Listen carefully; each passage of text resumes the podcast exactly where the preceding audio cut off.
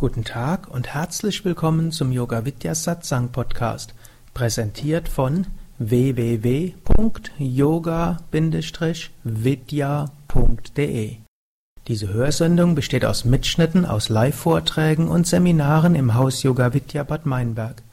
Sie gibt dir wertvolle Hilfen und Inspiration für den spirituellen Weg zur Persönlichkeitsentwicklung, Selbsterkenntnis und Bewusstseinserweiterung. Mehr Informationen und Links zu dieser Sendung, wie auch unseren Yoga Vidya Übungspodcast und Mantra Podcast findest du unter www.podcast.yoga-vidya.de. Ein wichtiger Aspekt des Yoga ist Karma Yoga, der Yoga der Tat, der Yoga der Handlung, der Yoga des uneigennützigen Dienens. Und da gibt es eine ganze Schrift im Yoga, die das, die Prinzipien des Karma-Yoga sehr detailliert beschreibt, und das ist die Bhagavad Gita. Die Essenz des Karma-Yoga ist, tue das, was du zu tun hast, von ganzem Herzen, mit großem Enthusiasmus, mit Hingabe, mit allem, was du kannst, und dann sei verhaftungslos. Verhaftungslos gegenüber der Handlung, verhaftungslos gegenüber dem Ergebnis, verhaftungslos gegenüber den Früchten der Handlung und identifiziere dich nicht. Und jeder dieser Sätze in sich ist von großer Bedeutung. Zusammen bildet es eine Einheit. Manchmal, wenn Leute, wenn Menschen hören, man soll verhaftungslos handeln, dann verwechseln sie das mit Verantwortungslosigkeit. Genauso wie man Gleichmut verwechseln kann mit Gleichgültigkeit. So wie man im Yoga sagt, es gibt Sattva und es gibt Tamas. Tamas ist Trägheit, Sattva ist mehr Gleichgewicht. Und manche Menschen denken, ja, verhaftungslos heißt, ja, wenn es heute nicht klappt, dann klappt es halt morgen. Und wenn ich keine Lust habe, dann macht es eben jemand anders.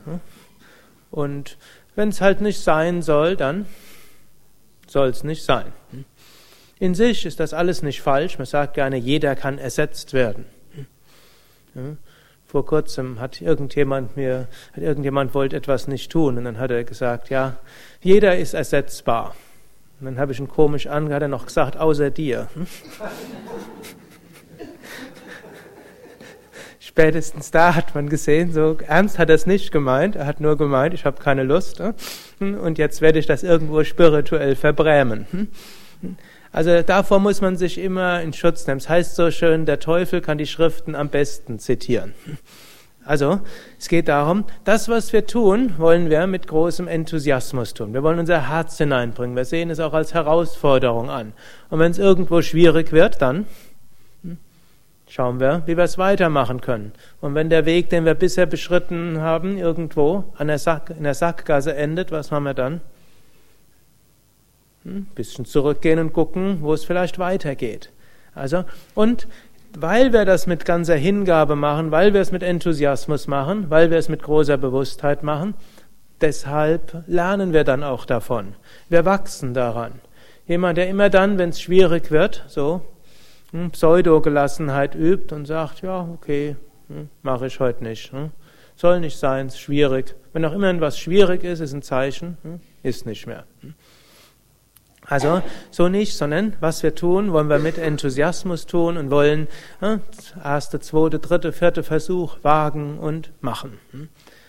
Und wir tun es von ganzem Herzen, wir tun es mit Hingabe und nehmen es an als unsere Aufgabe. Aber das, damit hört es nicht auf. Wenn wir nämlich nur das machen und nur Enthusiasmus, dann wird man vielleicht anfangen, mit allen zu streiten und vielleicht frustriert sein, wenn Dinge nicht funktionieren. Denn ihr wisst alle, nicht alles, wo wir unser Herz hinsetzen, funktioniert auch. Und etwas, was wir heute aufbauen, ist morgen kaputt. Der Mensch, um den wir uns bemüht haben und wo eine Weile alles gut war, dann geht er plötzlich einen anderen Weg. Oder hm, der Arzt, der seine 70-jährige Patientin gut versorgt, mit 80 ist sie vielleicht Ganz gesund vielleicht, aber auch tot. Liegt nicht alles in der Hand eines Arztes. Ich gebe ja gerade die Weiterbildung bei Beschwerden. Der Yoga-Schüler, den man vielleicht mit 65 dazu gebracht hat, sein Rheuma und Arthritis irgendwie rückgängig zu machen und mit 68 wie eine Wiederauferstehung des Lebens zu erleben, mit 75 kommt es dann vielleicht wieder. Also verhaftungslos heißt dann zum einen verhaftungslos am Ergebnis. Im Karma-Yoga sagt man, ob man nachher erfolgreich ist oder nicht, sagt nicht aus, ob man sich vorher richtig entschieden hat. Man kann sich für etwas entscheiden und alles geht schief. Haben wir uns falsch entschieden? Hm. Nicht notwendigerweise. Wir können uns auch falsch entschieden haben. Natürlich wird man aus seinen Fehlern lernen und so weiter. Aber vielleicht sollten wir genau diesen Fehler machen, um daraus zu lernen. Und den hätten wir nicht, wir hätten das nicht lernen können, wenn wir den Fehler nicht gemacht hätten. War es deshalb falsch, den Fehler zu machen? Hm. Schwierig zu sagen. Letztlich das Karma-Yoga will uns auch dazu führen, dass wir in der Vergangenheit nichts bedauern. Wir können das, was wir bisher gemacht haben, egal ob wir sagen würden, vom Standpunkt des Ergebnisses, des gewünschten Ergebnisses war es ein Fehler, aber vom Standpunkt der Lernaufgaben war nichts, was wir gemacht haben, ein Fehler. Daher, hm, wir sollten nicht überlegen, was war, was haben wir falsch gemacht, sondern wir können vielleicht überlegen, hm, gut, fehl, gut, ist jetzt schwierig. Also man soll aus Fehlern lernen, andererseits können wir nicht wirklich Fehler machen. Es gehört zu den vielen Paradoxien auf dem spirituellen Weg, die ich jetzt nicht lösen kann und selbst wenn ich eine Stunde Zeit hätte, nicht lösen könnte. Verhaftungslos am Ergebnis, verhaftungslos auch an den Früchten. Hm. Manchmal, also ich nehme ja an, die meisten von euch sind idealistisch. Idealistische Menschen sind eher zum Yoga hingezogen. Vermutlich gibt es auch sehr viel mehr idealistische Menschen, als man das gemeinhin annimmt. Und idealistische Menschen wollen viel Gutes bewirken und Gutes für andere tun und engagieren sich.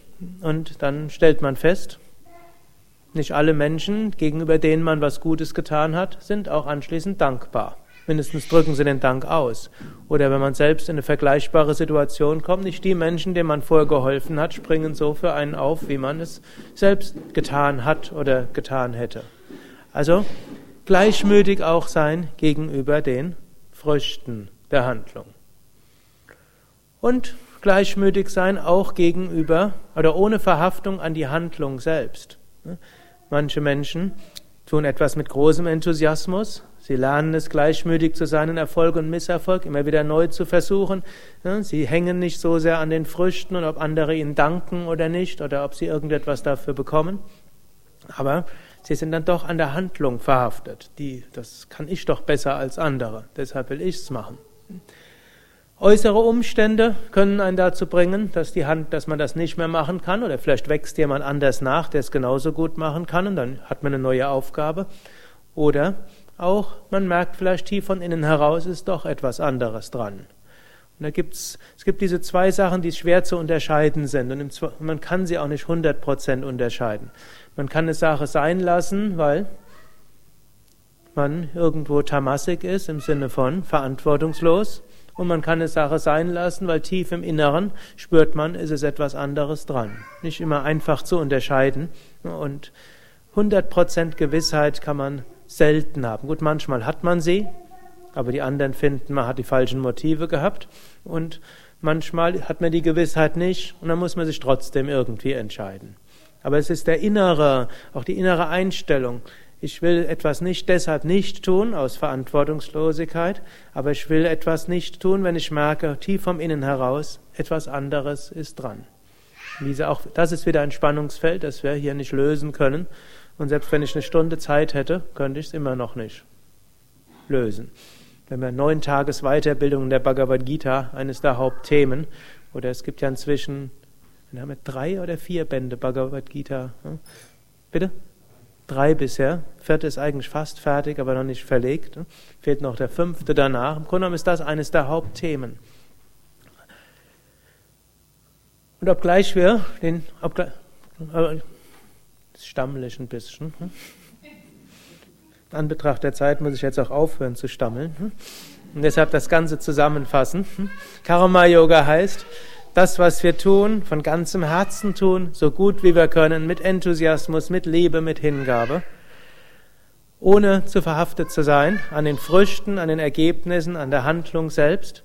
Und der einfachste Weg dafür wäre, es Gott darzubringen und sagen, oh Gott, ich mach's für dich und mach du damit dann, was du willst. Mein Beitrag ist ein kleiner, auch wenn ich mit ganzer Hingabe tue.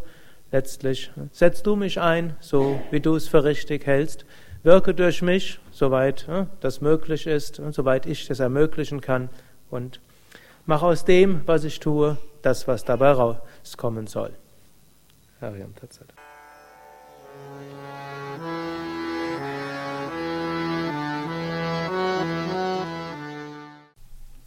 Dies war also die aktuelle Ausgabe des Yoga Vidya Satsang Podcasts, präsentiert von www.yoga-vidya.de. Das ist yoga-vidya.de. Mehr Informationen und Links zu dieser Sendung, wie auch unseren Yoga Vidya Übungspodcast und Mantra Podcast findest du unter www.podcast.yoga-vidya.de Podcast schreibt sich P-O-D-C-A-S-T yoga-vidya.de Mehr Informationen für den Weg von Yoga und Meditation erhältst du unter unserer Website. Da findest du auch das Seminarprogramm der Yoga Vidya Seminarhäuser im Westerwald und im Teutoburger Wald Bad Meinberg, das Kursprogramm der 50 Yoga Vidya Zentren und die Adressen von über 1200 Yogalehrern.